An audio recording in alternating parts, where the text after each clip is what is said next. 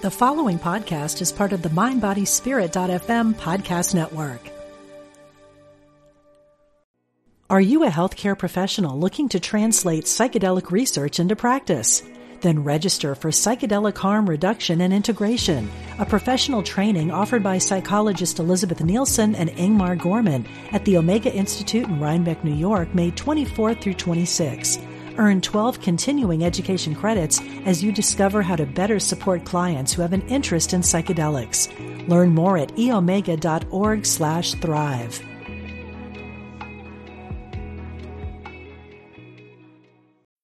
When you need mealtime inspiration, it's worth shopping Kroger, where you'll find over 30,000 mouthwatering choices that excite your inner foodie. And no matter what tasty choice you make, you'll enjoy our everyday low prices, plus extra ways to save, like digital coupons worth over $600 each week. You can also save up to $1 off per gallon at the pump with fuel points. More savings and more inspiring flavors make shopping Kroger worth it every time. Kroger, fresh for everyone. Fuel restrictions apply.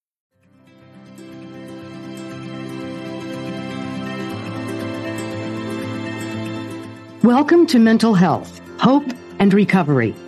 I'm Helen Sneed. And I'm Valerie Milburn.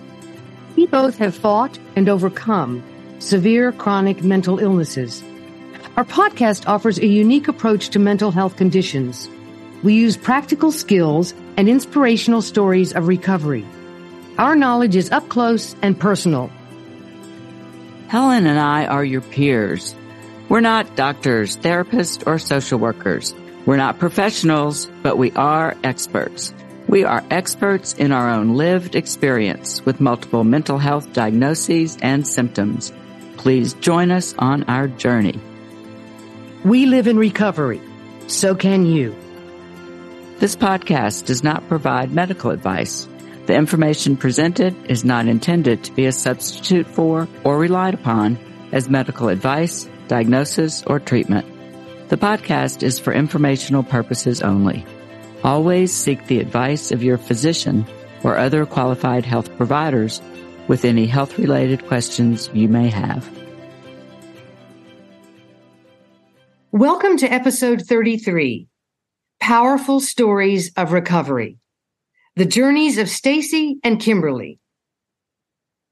Here we are in the dog days of summer, Valerie, I'd call it the dog days. Yesterday, it was 107 degrees here in Austin, Texas.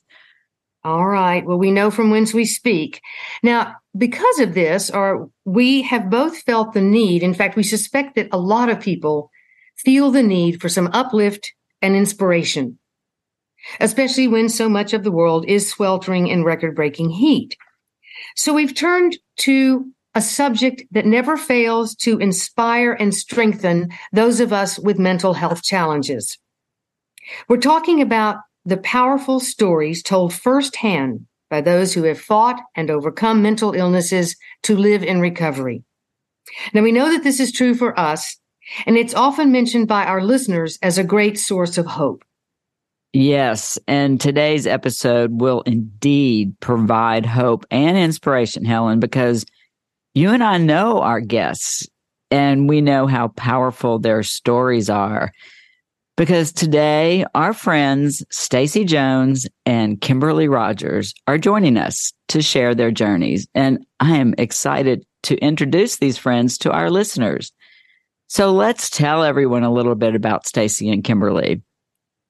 When I asked my dear friend Kimberly Rogers to send me some things she would like our listeners to know about her, the first thing on her list is that she is a person in long term recovery from trauma, substance use, and anxiety disorder. And I love that she put that first. She put recovery first.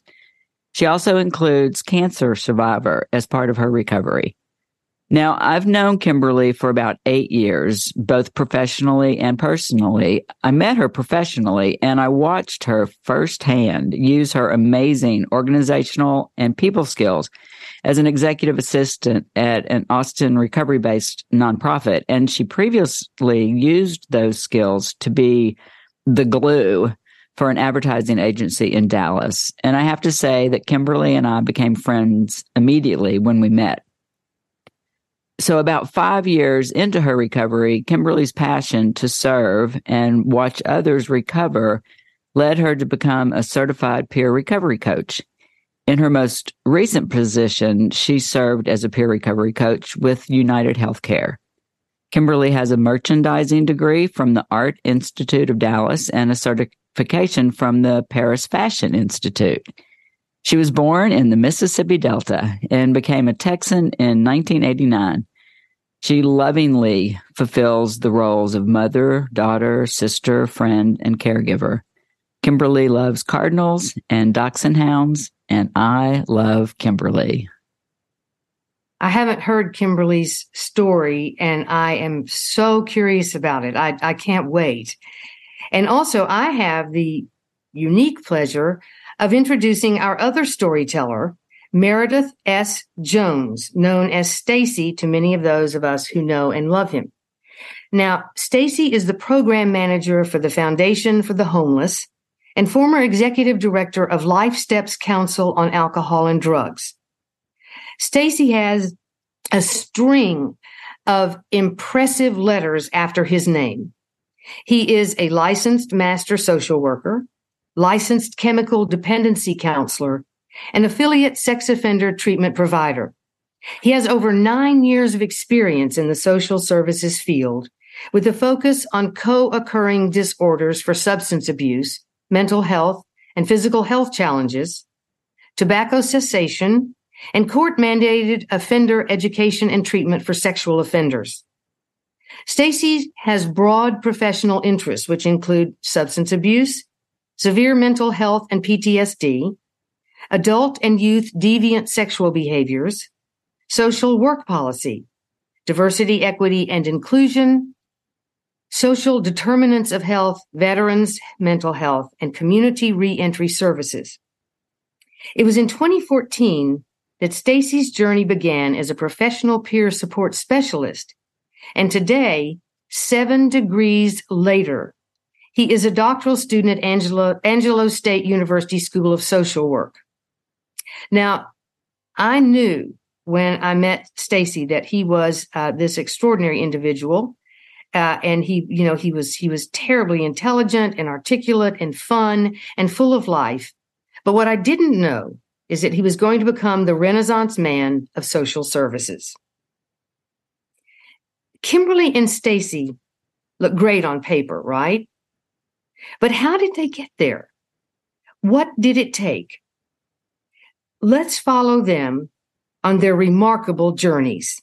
Yes, Helen, they do indeed look good on paper. And you know what? They look good in person as well, because we are all together here tonight. And, you know, I want to welcome Kimberly and Stacy to our podcast. We're so glad you guys are with us. Thank you so much for being here, Stacy and Kimberly. Yeah, we, it's this is this is just a real uh, sort of plum opportunity for us. So, hooray! Well, thank you. I appreciate the, the opportunity to kind of hang out with you guys, and uh, I'm quite sure that tonight for this just being a podcast, we get a chance to just kind of, you know, hang out and just kind of talk about it from a real perspective. Absolutely. Yes. And uh, ditto what uh, Stacy said. I'm super glad to be joining you guys tonight. This is awesome. And uh, thank you so much. It's great to see you guys. Yes, it is. I haven't seen Stacy in a while. And it was so great when you popped up on the screen. It was like, yay, I get to see Stacy. So we're going to just dive right into it here. And, you know, I've been thinking that we all travel an individual road in our mental health journey and into our recovery. And, you know, the first thing I wanted to talk about, um, and Stacy, I'm going to pitch it to you first. I wanted to see if you could share with us what incident made you realize for the first time that you were in real trouble with your mental health? You know, it, it's kind of like that fog, right?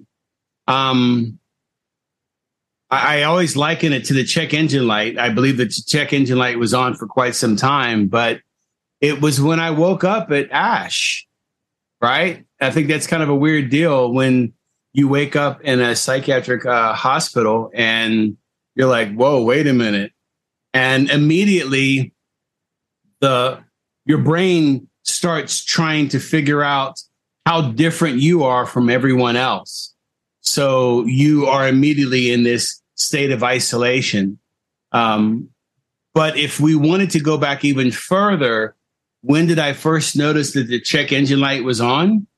I, I don't know. You know what I mean? I, it, it was probably at that point where I had learned to normalize a lot of my activities that I didn't think that I was actually in some form of serious trouble or possible trouble. And that normalization of those activities over, over such a long period of time, they eventually came to a head, right? Right. But um, yeah, yeah. Yeah, I've heard doing too much. Right. I've heard that referred to as kind of like the frog in the water. If you slowly turn up the water, you don't really notice it. And we just get acclimated to it and we have those kind of behaviors. Yeah, I, I really, I, I know. Yes, we do it. The different things that happen when we have a mental health condition for so long, we do just kind of get used to it. And that's an interesting perspective. What about you, Kimberly? What What was the first incident that made you realize that you were in real trouble with your mental health? Well, yeah, I can completely relate to uh, Stacy. Um, you know, I was thinking, uh, just reflecting on the on the question, and I I always felt different. You know, I always knew that I was different in some way, but you, I just couldn't put my finger on it. Um, and it, it was normal to me. My life was normal to me, and um, uh, you know, over um, the years. Uh, you know, I thought I was responding to life um, and all of the events. The you know, uh, just like everyone else, I knew deep down inside that there was something very different.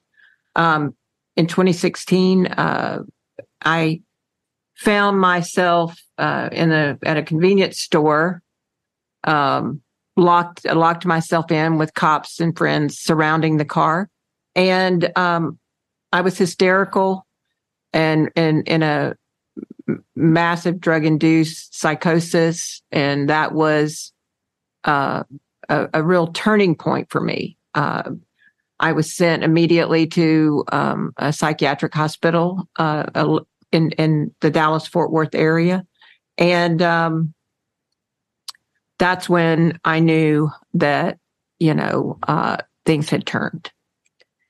That's a big turning point. That's definitely a wake up call. And it's, like I said, it's different for all of us.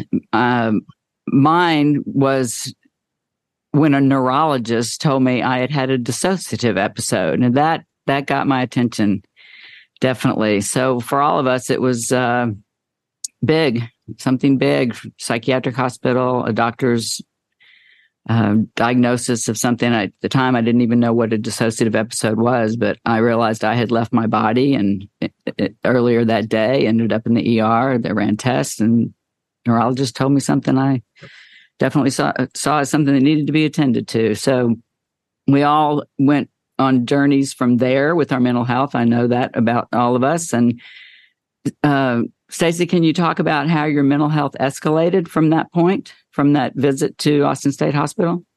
Well, you know, and, and I like how you put that, right? It's like we all have our individual journeys, and and I love how you had mentioned that you always felt different. Again, I, I think that there was a period of time in my life where I was normalizing that difference, but I was normalizing it as a survival tactic. So I would find ways to to hide myself, even though I was in a crowd of a thousand people. I felt like I was alone, and that happened for a very long time. And if if I were to go back to where I think that original check engine light came on, I would say when I was much younger. But it was just something that um, you you didn't talk about it. You definitely didn't talk about it in in the neighborhoods, and the family, and in the African American uh, environment that I grew up in, because that's just not what is done, especially during my era, during that time frame. Um, you didn't talk about mental health, and you didn't show anything that would be considered some form or sign of weakness.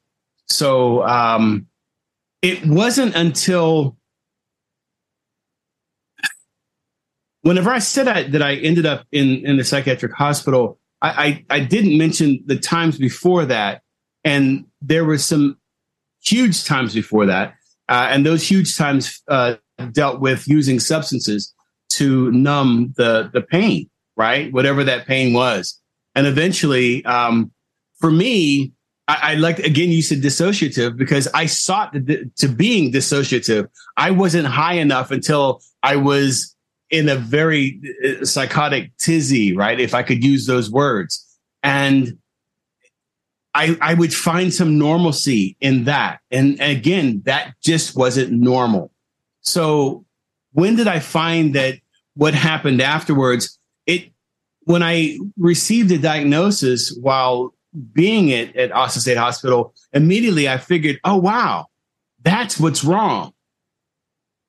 But then there was that part that told me that I didn't want to accept that. So it wasn't until another trip, uh, this time at Shoal Creek. And um, on each of the trips prior to that, they followed a suicide attempt. Because for me, what I was going through was so great that I could not reach out to anyone. But the best thing that I could think of would be to check out from everyone and do that on my own. And um, I, I believe that it was probably right about then that things started to to come to this realization that, dude, you really got a something you need to check out, right? Uh, and not check out from completing suicide, but check out as in why is that check engine light on, and go out and start to seek help. Uh, was there more functionality after that? You know, slowly, slowly. The real question was was there even more denial after that? Oh, yeah. I had I lived in denial because I didn't want to be different and where everybody knew that I was different, right? So yeah. Right. Well, that's often uh the, denial, I know. I've talked about that a lot, that I just was in complete denial, the fragile state of my mental health. And I too, as we all know, sought substances to, uh, to check out on my, at any level I could. And, um, so Kimberly, you, you were, uh, you know, found yourself surrounded by cops and friends and, uh, and locked in a car and got help from there into a psychiatric hospital. And, how did your mental health condition escalate from that point? Well, um, denial is the you guys are mentioning denial. I uh, I, I ended in, in the psychiatric hospital, and I was you know strapped down for many many hours. And I got out. I there's a fog, you know. I, I don't remember exactly what happened because that episode was so uh, you know, it was the the catalyst, you might say. And uh, so once I left there, there's a fog. But I do know I went away from people, friends or family, uh, back to my car to continue substances until I just ran out of, you know, options financially, mentally, and physically. So yes, that was uh, that was definitely the catalyst. I was just in a in a in a fog until I entered recovery several months later. Um, I was uh, just driving around. I uh, was renting a room from someone, but I never went to the house. Um, I had lost communication with my family, friends, everyone. I was in complete isolation, and um, and and not really sure because of the brain fog hmm. and the psychosis if if I really believed that I had a problem. Uh, well, I think I think that's always or something that we all come up against is you know when when do you you know you you have a problem and I think what you guys are describing is sort of an escalation of symptoms and a lack of you know disappearance of functionality or whatever. And so it's I'm curious about what were the conditions in your life like when you hit bottom? Can you remember the bottoming out when it, you know, when you just go, you know, thud, this is, you're at the bottom of the abyss? Was there a specific? Can you remember that when that happened, Stacy? You know, so yeah, during that time, um, and the irony of that, which I'll talk about a little later on, but um, I had, um, like Kimberly said, I, I had isolated myself to the point to where financially I was strapped. I had lost my place to live. I was uh, homeless or experiencing homelessness. Um, I had spent often um, nights under the bridge at I 35 in Rundberg. Um, I had been out in the uh, the campsites um, off of Rundberg, off to the side. Um, I found myself um, riding the bus at night because it was just a place to find refuge and being able to sleep versus the fact of being out outside. Um, there was a, a, period that I can remember sitting at the bus stop watching people go to work and saying to myself, and I remember this vividly, I used to do that. Why can't I do that now? And it was like an internal dialogue that would bring about these tears. And the only thing that I knew that would fix those tears again was something, something that was external for me. And in most cases, um, it was substance. In other cases, it might have been other nefarious activities that would bring about excitement. Um, I turned into a dark place. I turned into a very uh, dark person. I have participated in a lot of things that that I believe that uh, due to my condition at that time and how it had exacerbated that that um, that was all part of it, right? And uh, could I have sought help at that time? At that moment, I was in such survival mode. I was no longer caring about the mental health. I was caring more about everything else outside of me. Is that you know what I mean? I, I, I, my children didn't talk to me. Uh, my brothers had already disowned me.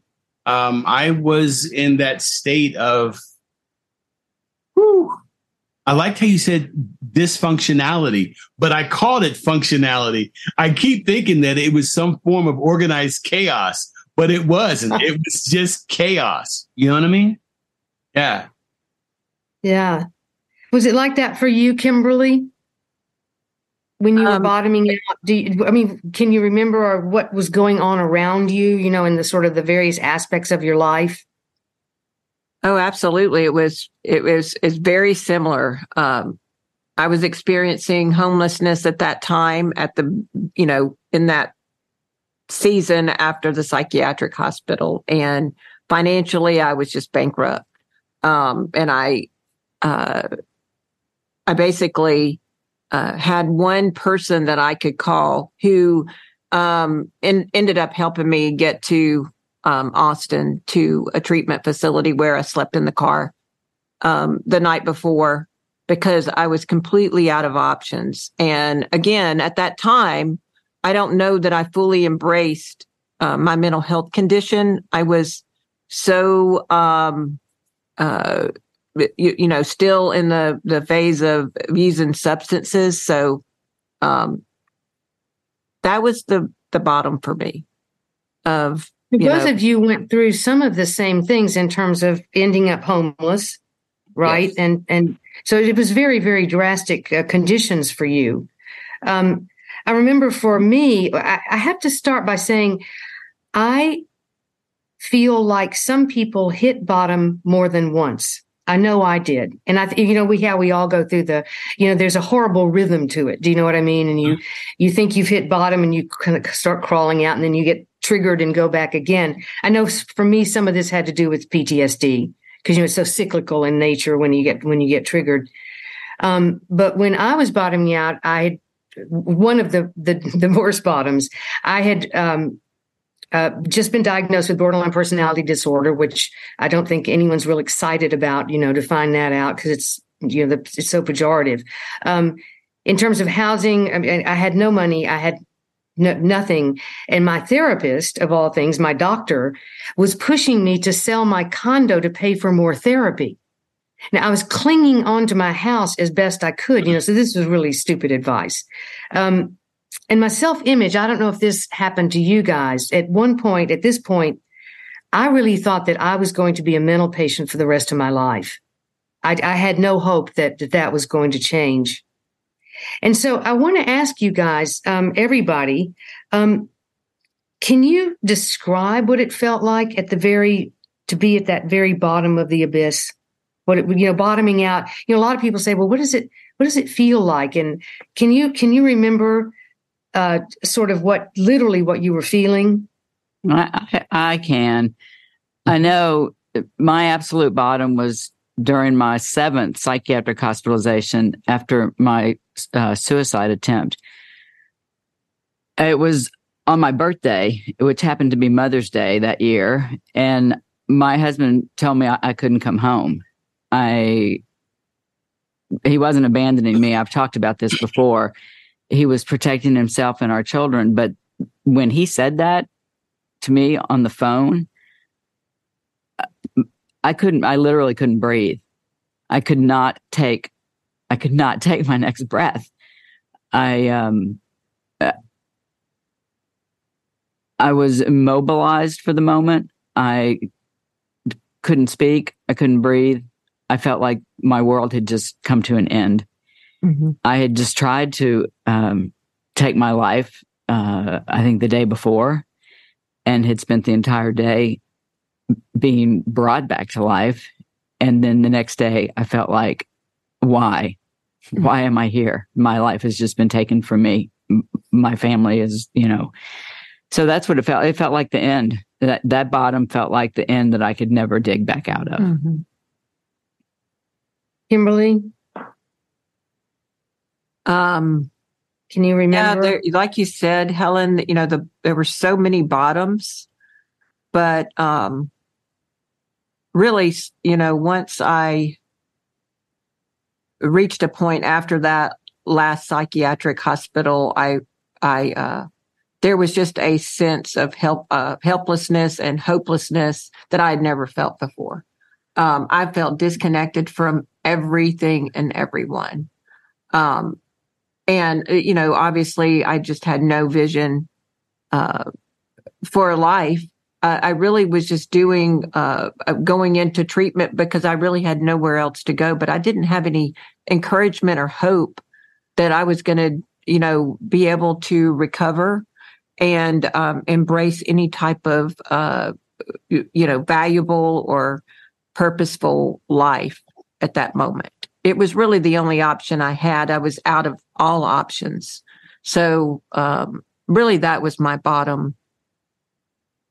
Well, that what you just said reminds me of of my, one of mine, and and again I can't really articulate uh, what it was like, but I can tell you what it felt like. I, my therapist had sent me to Bellevue Hospital. I lived in New York City, and Bellevue, you know, as you probably know, is synonymous with the big, dark, looming asylum. You know, pe- patients chained to the wall and hor- horrible, horrible reputation. Wow. And there it was. It was. It was still there, still open. You went through these big gates, and I um, was so desperate. You know, I had I had no no money. And my therapist had learned that they were starting a day, an outpatient program for people with BPD, with borderline personality disorder. And I was desperate to get in. So I got there and the head of the program interviewed me and his staff was there and whatever. And, um, at the end, he looked at me and he said, Helen, he said, I can't have you here. And I, I said, why? And he said, well, he said, I have to think of my staff and my trainees. He said, they couldn't handle you and that was it. I don't know why he was so cruel, but that was that was it. And I remember walking out of there, and I felt like I my legs had been amputated. You know, it's so it's such a it's a body blow. Do you know what I mean? Mm-hmm. mm-hmm. And yeah. I don't know how I walked out of there, but I did. And the thing that I remember feeling was that I was if if I was too sick for Bellevue, there was no place for me. Right. And I was completely alone and I, and I, I thought no one's going to, ha- no one will have me, you know, and I, I'll never forget that feeling of utter abandonment from the whole world, you know. Right. You, you know, Helen, I, I, I don't know, and and for the listeners as well, the idea of a bottom. I really wonder if there is a bottom, and and I mean that not figuratively, but the way each of you have described what you went through even when i think about mine i, I think i could have went even lower mm. mm-hmm. i think that i completely I, agree you know what i mean i mean eventually i lost my freedom and being in prison um, I knew that that was based on my activities, which was based on my mental health, which was a combination of multiple things, but it could have been more. It could have been more. I, I don't know. It, it's like you're you're right about the abyss. You're just falling. You know what I mean? Well, I used to feel as if, and this just I know this sounds very sort of self-serving or whining or something, but I really felt like the suffering was bottomless. Mm. That, that, it would just it would just go on and on and on. And mm. fortunately, I was wrong, but but I know what you're talking about. You you it's that sense of uh, if if if certain conditions hadn't caught you, you might have fallen even farther. Yeah, uh, so I guess exactly. we're all lucky that we didn't. You know.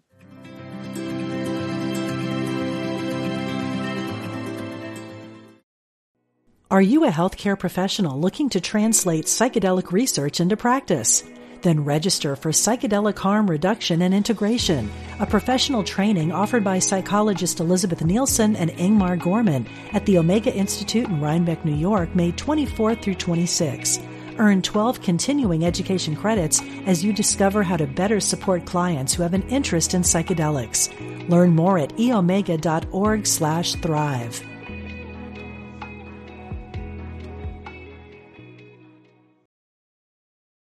Stacy, your comment just now about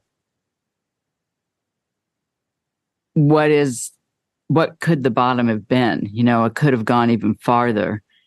Just takes me right to what I want to talk about next. How did we all find the strength to crawl out? What made us make that our bottom? You know, and that is just such a wonderful thought to know that we could have gone to an even lower bottom, but all of us found the strength to pull out. And I'd love to hear, Kimberly, do you want to talk about that? How did you find the strength to crawl out? Wow. Um,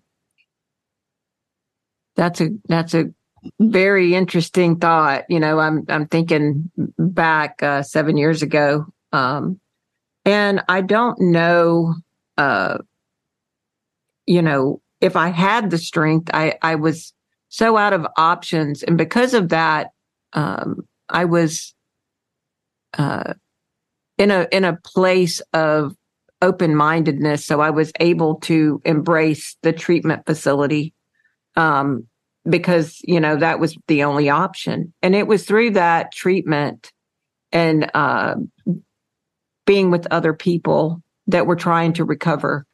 Um, I think that's really what gave me the strength to to embrace the next step after treatment. Um, and it was really seeing other people that were just like me. That that was the the turning point. And the people like me were trying to really get better. And so that that's all I had. That was the only connection I had. And I think it's because of them that uh, I think that really gave me the strength. Mm.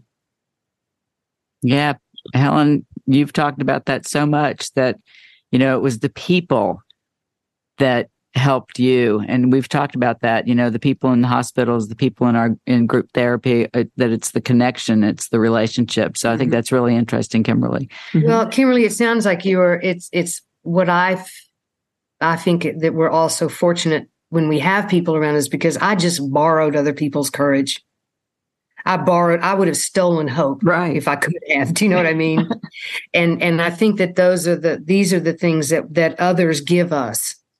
You know, a positive, a positive reflection of yourself in someone else's face. I mean, that could keep me going for weeks. Mm-hmm. Absolutely. What, what, you're describing. So, um, what about you, Stacy?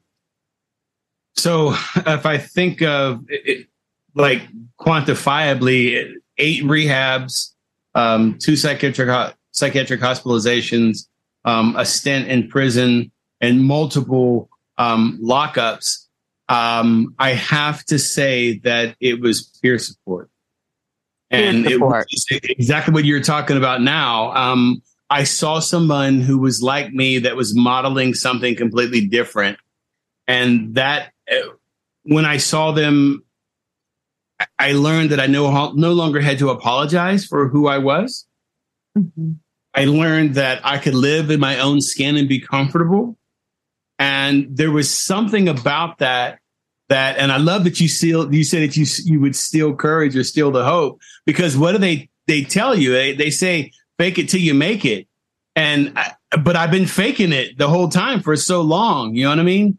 That I, I like the acronym um, HOPE. Hang on, pain ends, or hang on, peace exists, and that's what I saw in the peers that I and um, it was enough to uh, to to to guide me, to guide me to another direction.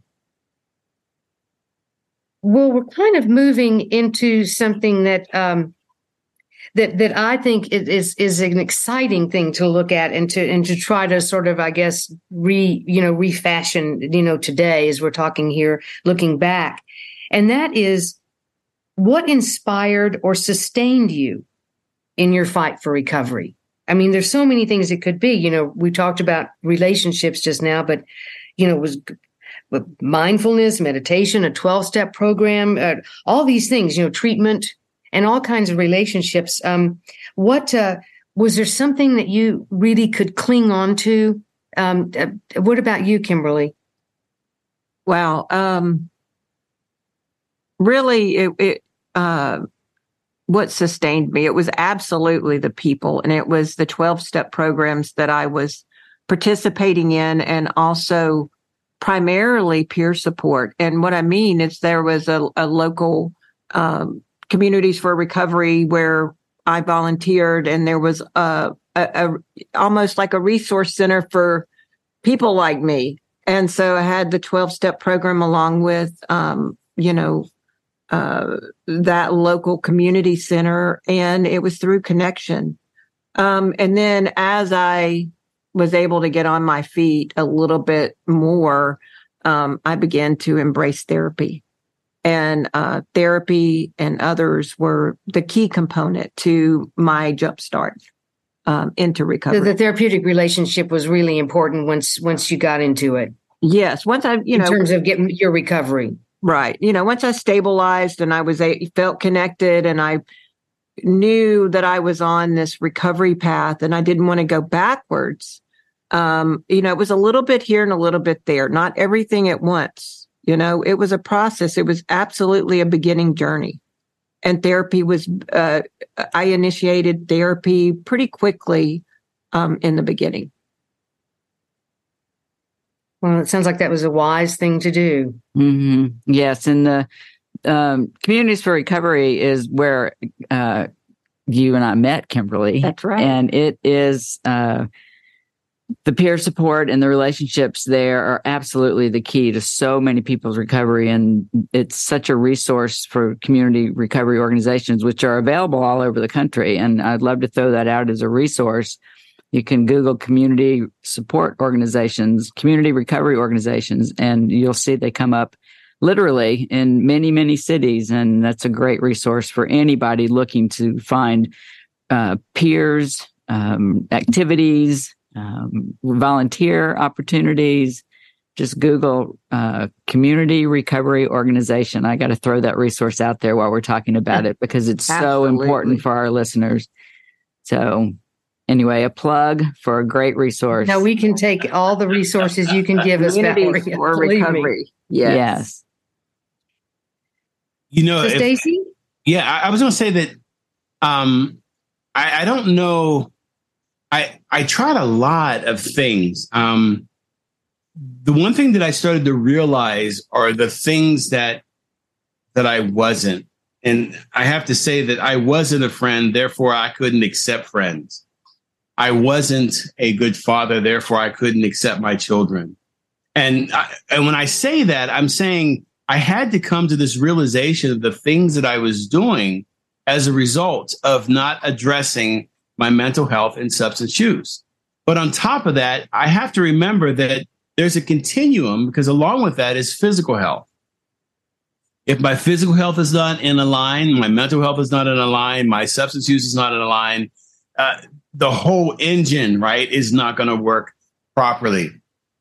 It was a combination of things. Um, I was uh, accepted in quite a, excuse me, a few programs, and in those programs, um, I learned uh, to journal. I, I, I got heavy into spirituality. I learned that I didn't have to accept everything that I was taught as a child. Therefore, I could expound on my spirituality. I could look at Buddha and not think, "Oh my God, you're not allowed to do that," because right. I can look at at Hinduism. I could I could look at the goodness in so many other things because I no longer felt strapped down. Um, it was about then that I, I want to say that things really started to change for me. I had been in and out of the program of the 12 steps uh, since 1996. And even then, I still did not find that it was the main thing that um, that provided some type of foundation. Well, it provided a foundation, but it wasn't the main thing that got me out of the hole. It was a combination of things. And lastly, if if I can just kind of add to that, um, there was a goal setting thing that happened in there at some point in time where I started realizing that I wanted to cha- turn my dreams into plans and my plans into goals. And it was from though from then on that um, I'm lucky that I am where I am today. And that you were able to you learned that for the first time, right? when you were because I didn't know anything about goal setting. I just knew about going after stuff. I, you know, until until uh, really late in the game. So it sounds like you. It, it, must have been. It sounds like it had a lot of value for you. It was eye opening, right? It, it's it's um, what is that thing when they say that uh, it's like a it's it's an awakening, right? And here's the thing: is I can understand goal setting from sports. I can understand, you know, etc. But not when it comes to me because if it's goal setting for me, is that selfish? I can't be selfish, right? And then I start realizing that if I can't take care of me, I can't take care of anyone else. If I can't be good to me, I can't be good to anyone else. And there became this thing, and I love that you even brought up the word mindfulness, that I started to have to slow down my thoughts to be mindful, not mindful of a bunch of th- bunch of things, but mindful of what I was doing and who I was. And that's that was a huge change. Well, I um I think what I'm so interested in is and I think I know Valerie I know enough about Valerie's stories that you kind of have to just try everything you know, because mm-hmm. you just a, a, bit of this and a bit of that, and goal setting and uh, mindfulness and and uh, the twelve steps and all that. I I just think you have to cast a really wide net. Uh, you know, the, as you if you're strong enough, you know, to keep keep casting. But what what got me uh, about being sustained is that I needed to improve my relationship with myself because I was so full of self hatred and self loathing and um, I had a really terrible, terrible feeling about my body. It was just, just, just, just, just loathing, loathing it. And so as I was getting a little better, I got my eating disorder under control, which was just an Old Testament miracle. And, um, I did some, did body work and I, I started developing this new relationship. And one day I was walking up Broadway feeling terrible, you know, and I saw my long shadow in front of me and this thought just wafted up into my head and said, your body is strong. It will bear you through this. You know how those thoughts come and you go, where did that come from? And then about two weeks later, I was on the bus standing up holding the pole. And this other thought just came up. It was a beautiful day, just came up un, unbidden. And it was, my body belongs to me. And this was the most, probably one of the most radical moments I've ever had in my life because, because of young, uh, you know, a, abuse in early childhood, my body was taken from me and I got it back. and and these things you know this that sustained me for the body work and and this new relationship with myself uh, sustained me for a long time now i also have uh, another question which is did you have a moment or a turning point when you realized you had fought your way back to mental health that you had done it you know by george i've got it you know moment Meryl, uh, sorry, uh, Kimberly, do you have? Oh, yeah, I was just sitting here thinking. Um, there were several. You know, it didn't happen all at once. It was um, as I uh, began to embrace recovery. You know, I I started to recognize change in myself. Like you said, you know, I was reacting or responding to life differently. Um, and so I think it was several years later um, that I, uh, I, I remember exactly where I was sitting um, in 2018. Uh, I, I real I just had this thought, kind of like you, Helen, that I had not arrived, but I was actually okay. You know, I had never felt okay. And never like I, I was just uh, this person that was um, just I just never felt a sense of okay. Also from childhood issues uh, like you, um, and so that PTSD, that trauma, uh, kept me in this hypervigilant state at all times. But I had this ease and comfort that day, and I thought, wow, this is new. And you use the word this ease. is good. Uh-huh. Yeah. Ease, I think after a lifetime of, of hypervigilance, which, you know, as we all know is exhausting, It is. um, that you were feeling a sense, a sense of ease just being with yourself like that. exactly. You that's know, like, a, again, that's just, it's miraculous.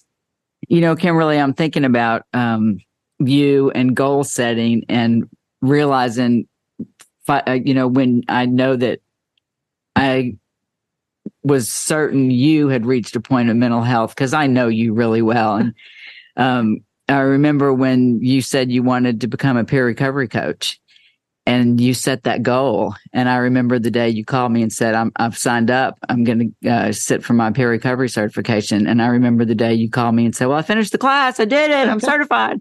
And I was like, you did it, Kimberly. I knew you had set that goal and you had achieved that goal. And I knew you were on your way and that you had reached a point of recovery in your mental health. So, you know, goal setting, accomplishing them, it is definitely a sign that we are back with our mental health when we can do something for ourselves and know that it's okay to be selfish and take care of ourselves in a good way. Well, uh, Valerie, um, tell you have a, a really interesting uh, sort of uh, moment or turning point. Oh yeah, I was telling you about that the other day, Helen. I uh I think I was about 2 years into sobriety, so that meant I was pretty stable. I kind of can judge my mental health stability by that marker of when I got sober because I got pretty healthy mentally the more sober I got.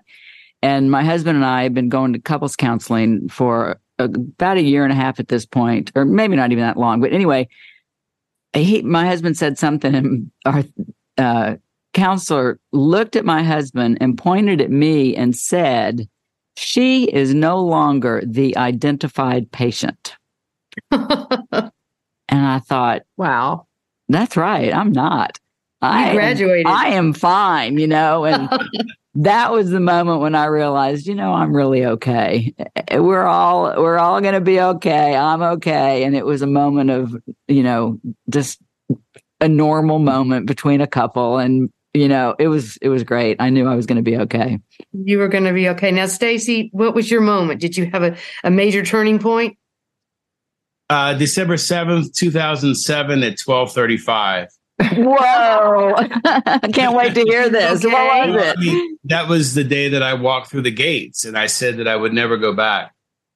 And it was from that point forward um, that I learned to laugh at the things that had happened. Like we just laughed a second ago, right? As you were saying, I'm no longer the identified patient.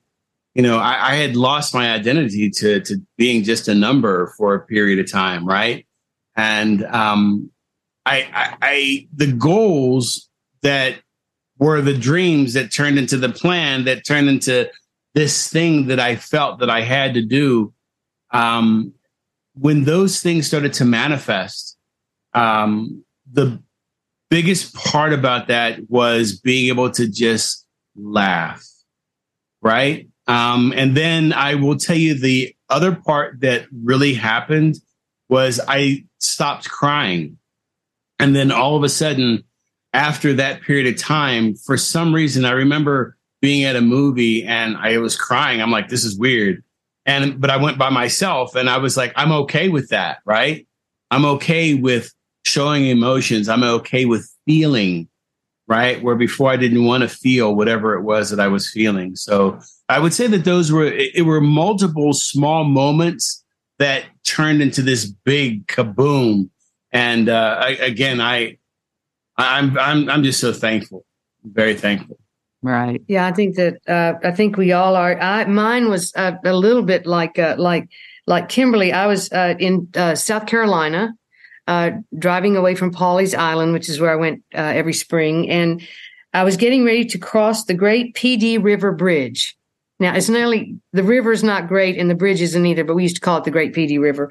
Um, and as I was going across, you know, it was great. It was a beautiful spring day, and you know, there great music coming out of the radio and this rental car, and they had great air conditioning and all good things. And I realized that years before, I had almost killed myself driving off that bridge. And as I remembered that, I, I realized that I was a, I had become a completely different person and that I was happy, which is something I never, never really understood at all. And it was, uh, it was, uh, I'll never forget crossing the Great Pee Dee River Bridge and just realizing that I was changed, which I think, uh, Kimberly, you mentioned the word change earlier. That's the, that was the key is I was truly, truly changed it happens. We can change.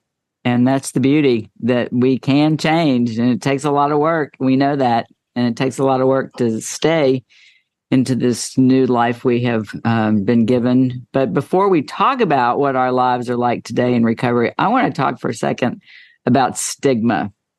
Because, you know, we, Helen, you and I have this podcast for many reasons, one of which is the more we talk about mental health conditions, the more we break down the stigma that surrounds mental health conditions. So, um, I want to talk about what we've encountered along the way because I think it helps people to know.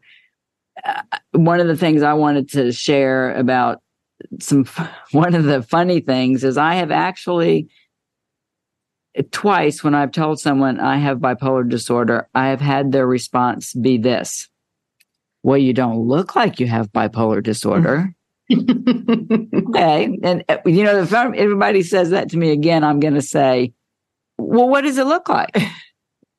you know, that'll exactly. be a funny answer. And, and then one other story is I was uh, walking across the courtyard at the high school where I uh, was teaching with my principal and she thought the world of me had given me you know the best reviews for the previous several years and thought i was great and she was going on and on and on in her voice saying these bipolar kids and their bipolar parents. And I thought, I should tell her. I should tell her I live with bipolar disorder because nobody on that campus knew. But I didn't. I didn't tell her. I had yet to open up and tell people. And I wish I had. I so wish I had, but things would never have been the same with her. So those are some of my interesting uh, experiences with stigma. There have been many. And Stacy, Kimberly, do y'all have any you would like to share? You know, man, I I, I remember after coming out of um, uh, out of I call it vacation. I like to use the word prison always, and um, actually being in court, uh, being in child support court, and um, it, it was it was brought up. Well, do you take your pills? ooh, ooh, the worst. That's the worst. Well, but I mean, oh my, in court with every, are you on your pills? And I remember how I felt, um, and um, that was a that was a huge thing. I also um, am a person that uh, lives with a diagnosis of bipolar one, um, along with antisocial personality disorder and a few other labels that they love to put on us. And in having that stigma um, or living in an environment where stigmatization is also normalized, right? Mm-hmm. Um, uh, what does that look like? It, it, for me, it got to the point to where that's why I'm in the field that I'm in now to uh, assist and help individuals to amplify their voices and break through the barriers of stigma and what that looks like. So yeah, that but I, that was one that stood out the most. Do you take your pills? Yeah. Yeah, yeah that's definitely uh, definitely a form of stigma, the things people associate with medication. Kimberly, do you have an example you want to share? Yeah, I'm thinking about that. Um, really for me, the the stigma um, uh, and I love what you said, Stacy, about uh, you know being in this uh, in peer support and helping others amplify um, and have a voice. Uh, for me, I believe that it's the biggest stigma is avoidance. People just that are close to me and around me just never acknowledged it or talked about it. You know, it's it's not talked about. So, you know, um, there's that, that elephant's in the room, right? But you, you know, and I, I don't know, um, you know, I just wish that, uh, that would be more of a conversation versus we can't, we can't touch that or we can't look at that. That's, you know, it's, it's a form of denial. Mm-hmm. Uh, and so that's the stigma that I'm thinking about today. It's a big form of stigma, the denial. Mm-hmm. Absolutely, not being able to talk about it with people. Well, I really ran into it in the in the workplace uh, without uh, you know outing myself, but I was in a uh, working in a big corporation, and the human resources person was new as and, and I was too, and so um, we became friendly. She's a really nice uh, woman, uh, but she told me an anecdote one day about how that you know she had they had been in a meeting and uh, and a woman in the meeting uh, had PTSD and got triggered, and and law, you know, and they had to stop the meeting and whatever, and she was laughing about it, you know, and there I was, I was in massive treatment for PTSD and not doing too well with it, you know, and really struggling, and I and and she, you know, again, she was a nice person, but she was joking about someone Mm-hmm. you know and she said oh well of course you know we we got her out of there and, and we took care of her and you know and whatever but i wanted to go yeah but it's not funny. It's just mm-hmm. not funny. So you know you it's it's like the did you take your pills? You know you just see this these biases and and and sometimes from the nicest people you know but they just they can't handle it. Right. It's and if you look at any one of us like you had mentioned valerie in the mall or the domain or somewhere, not a single person could look at us and go, oh, and give us the label based upon what we were given by just looking at us with there is no ocular proof, right? Right. I love that exactly. you I love that you talk about the bias that individuals have when they hear those words or those labels. Right.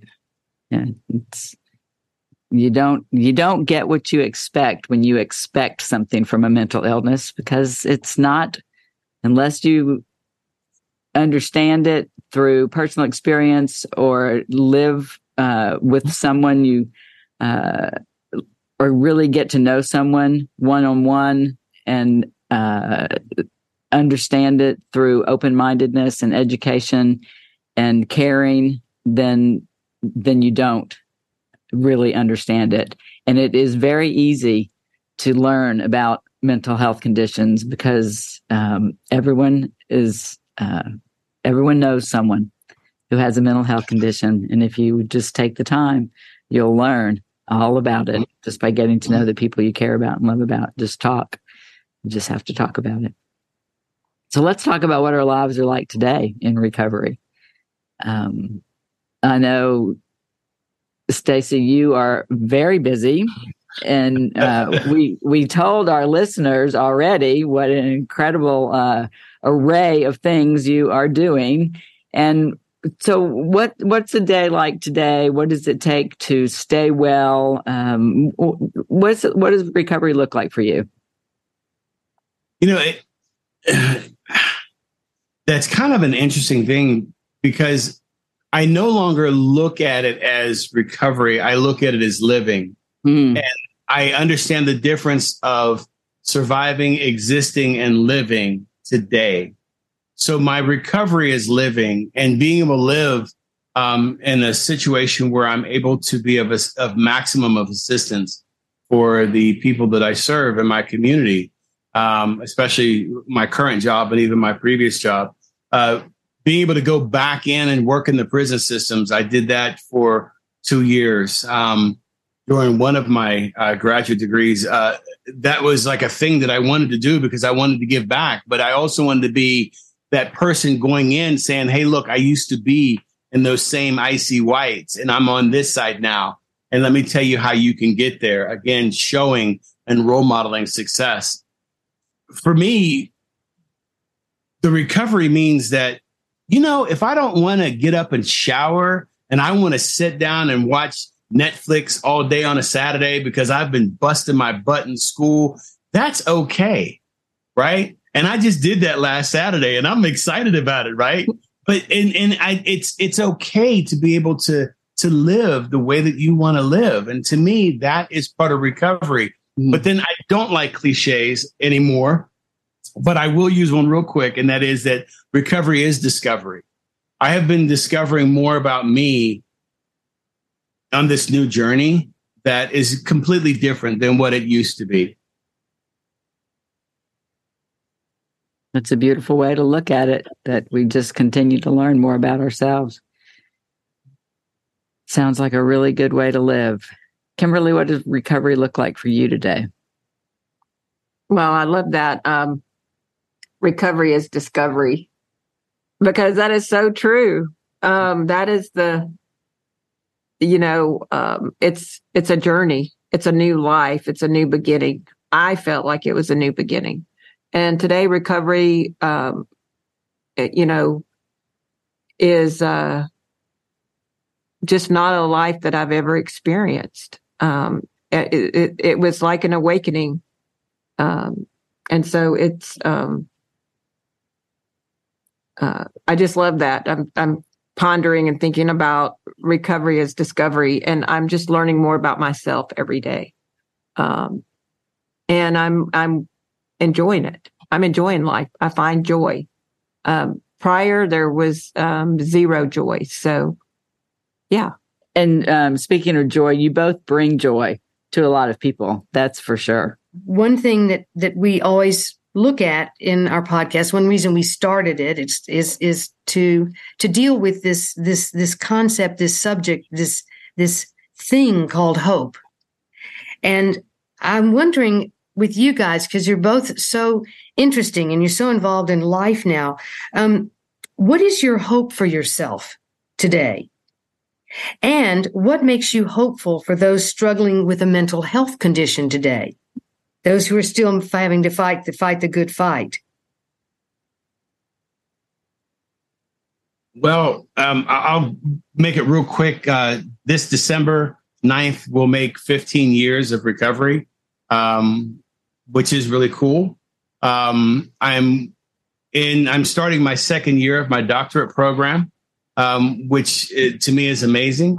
Um, when I say hope, it's hope that I don't run out of energy, right? To accomplish all the things that I believe for those years I did not do because I was in that fog. Um, but again, there is there's there is this thing about hope, and I, I put hope and faith together. And since I like acronyms, I'm going to tell you the acronym of faith: find another individual to help that is my hope is that I can continue to find individuals that I can assist. And uh, uh, especially now that I'm working um, with a program uh, for homelessness, dealing with women and children, um, it, it's an amazing opportunity to go out there and assist individuals that they themselves are um, where um, we have just said we were at one point in time in our lives. And now they are looking for hope somewhere right? And I think it's just an op- awesome opportunity to be able to to again role model that success for them. Mm-hmm. What what is it that makes you hopeful for someone who's who's uh, fighting for their mental health today? I mean, are there changes in the landscape, or I mean, you're you're helping people do this yourself, so you know, yeah, I, am going to tell you that if and I, I won't get not from political, but I do look at policy. I hope and pray that there is going to be more policy that is different for the availability of assistance, right? And what that looks like. And uh, this is what we study in in school and and the things that I understand now from a macro level it's from a rural perspective and and even from an urban perspective there are just not enough people to assist. And then once they do get in our particular position to help there's not enough that stay. So I, I would hope that from a policy perspective that they start taking mental health a little bit more serious than what they do. And it's not uh, just about how they're going to spend their money, but spend their money effectively and efficiently to really assist people, right? And not put them in a position to go back to old behaviors. And I say that meaning that I'm going to throw a couple dollars at you. I'm going to send you to rehab. And when you come out, it's like you're fixed, right? Right. And yeah. We'll leave it at that. Right. And then it's like it doesn't work that way. right. It right? does not. It's called a continuum of care that we need. Yes. Where's yes. that? Yes. Yes. Well, you know, it's, it's just what we uh, we all know firsthand is that it is mental illness is treatable, mm-hmm. but you have to have the treatment and and the right treatment. You know, and uh, so let's hope that someone writes that policy and soon.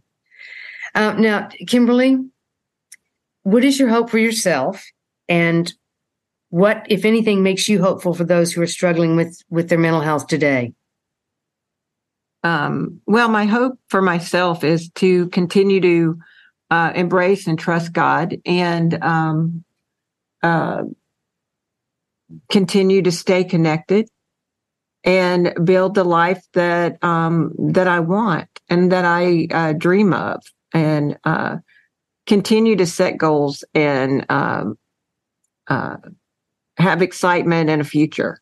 I mean, that's my hope for myself. And I really get that um, mostly from working with other people um, as a peer support uh, specialist, going into psychiatric hospitals and uh, seeing people where I used to be and re- giving them uh, encouragement, you know, because as peer support, we can, we can share our stories.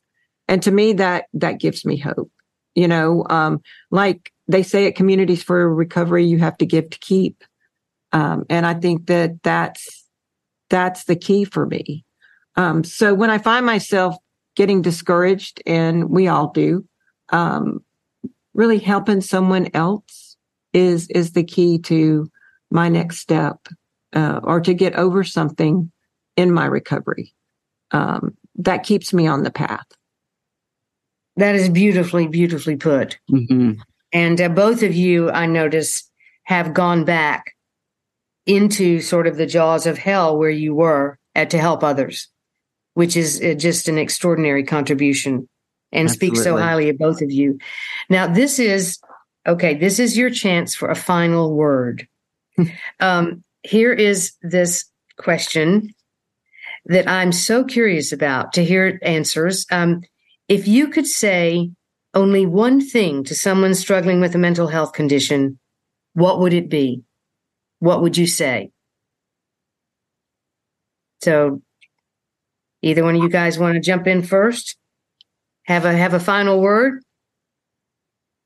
You can recover. Okay, that sounds good to me. It's true. I, mean, I love that.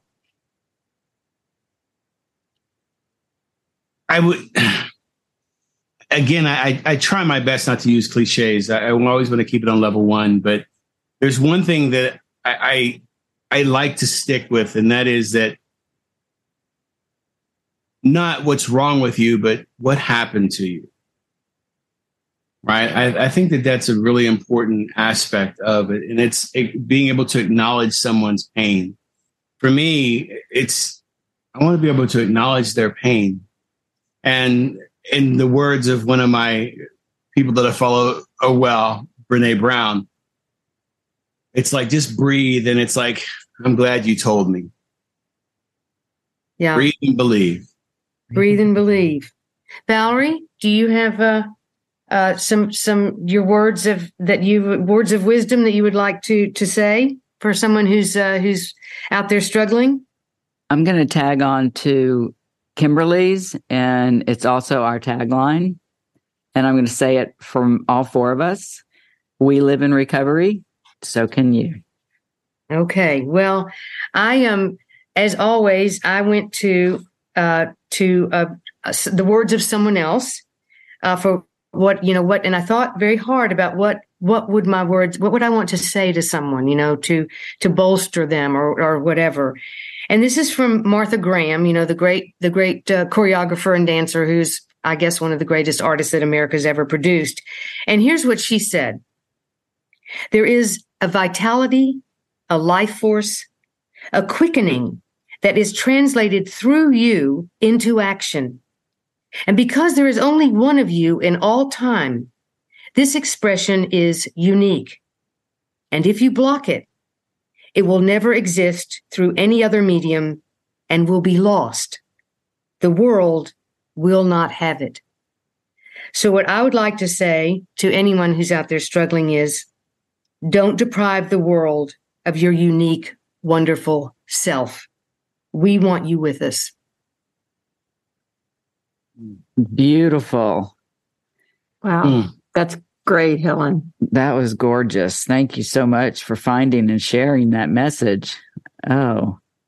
And thank you both, Stacy and Kimberly, for giving us your time and your your love and your words and your um your hearts. You know, what you left here with us for our listeners is just so special and so much appreciated. I just can't thank you enough.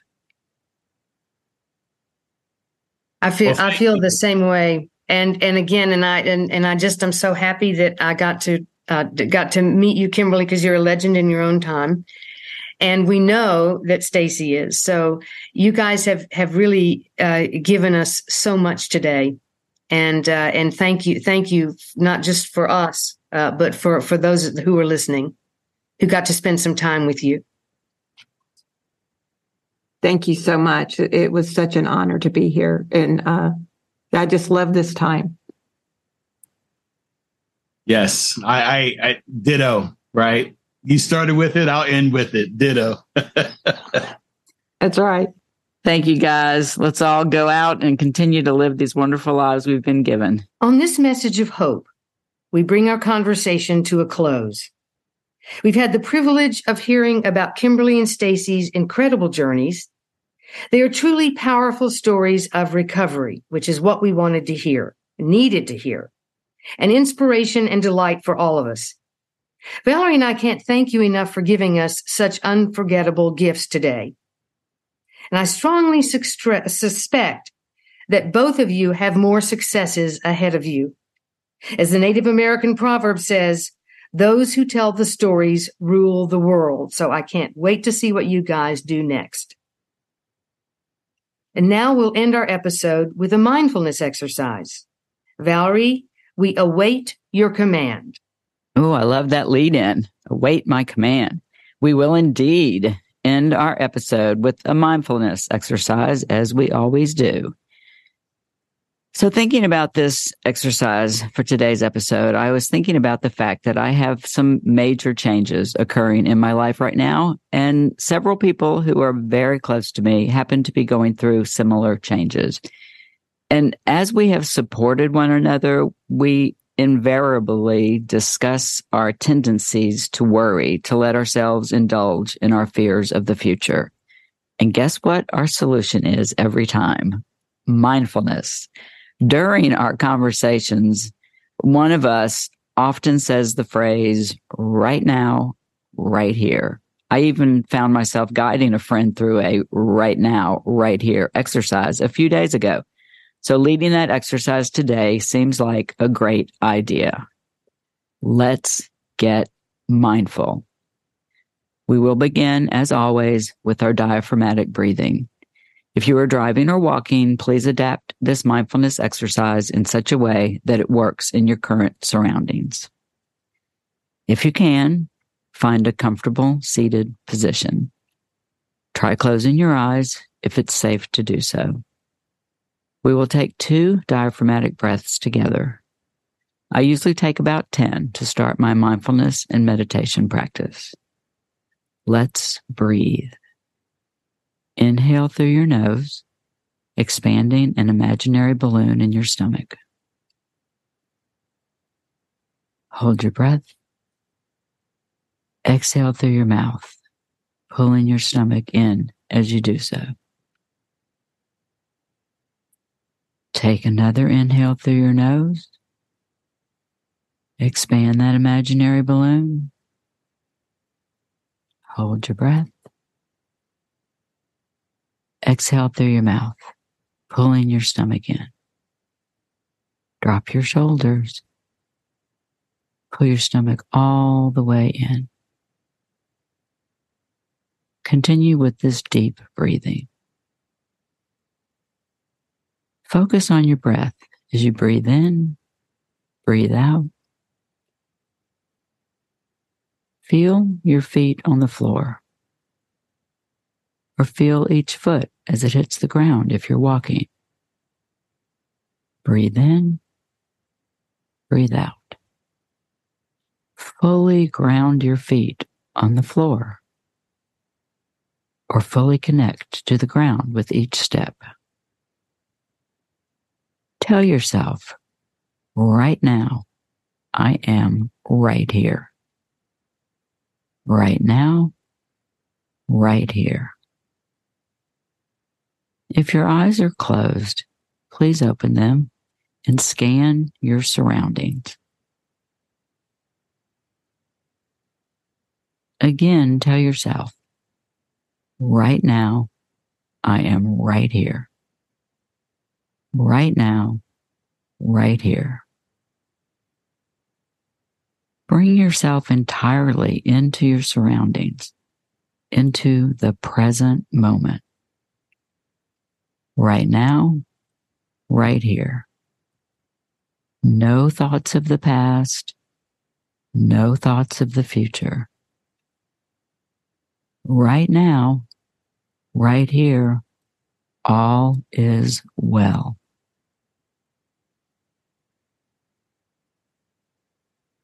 Now focus on one thing you can see that is pleasant.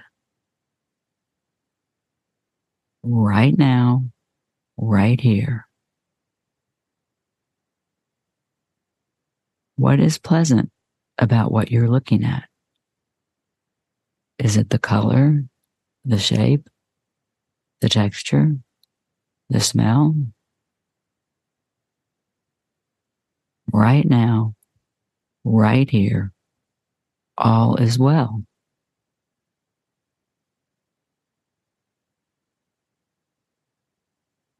Now focus on something in your surroundings that you are grateful for, something different.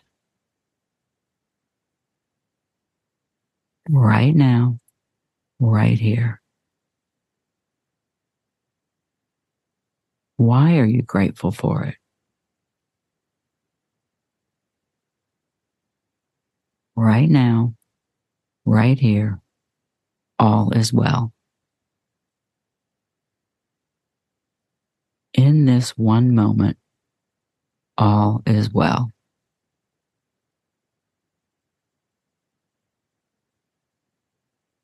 There are many moments when all is well.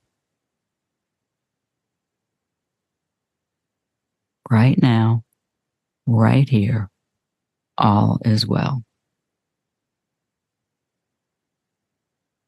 Breathe deeply. Breathe in. Breathe out. Now expand your gaze to your wider surroundings. Gently bring yourself back to a wider perspective.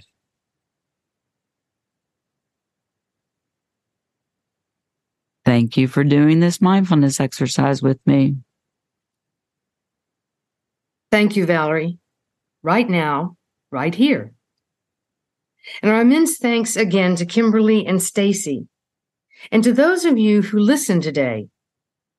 Now, this is serious. We want to remind you in this time of extreme weather that excessive heat can have a strong negative impact on mental health as well as physical. And please take note that many psychiatric medications can contribute to heat intolerance. Um, so keep an eye on this, take good care. And remember that a visit to our website can be done in any air conditioned room. Mental Health, Hope Now, the coming episode has got us all fired up.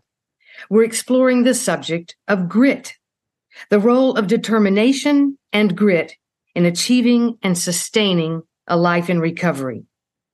This promises to be a real eye opener as we look at the practice of grit and the presence of grit in our daily lives. So please join us. Until then, I leave you with our favorite word, onward.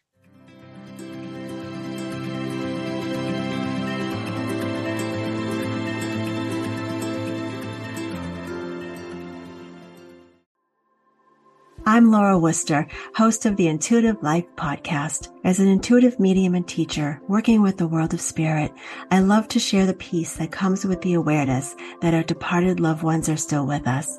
And I also love to help people explore what it means to live an intuitively led life. Start listening now on mindbodyspirit.fm or wherever you get your podcasts.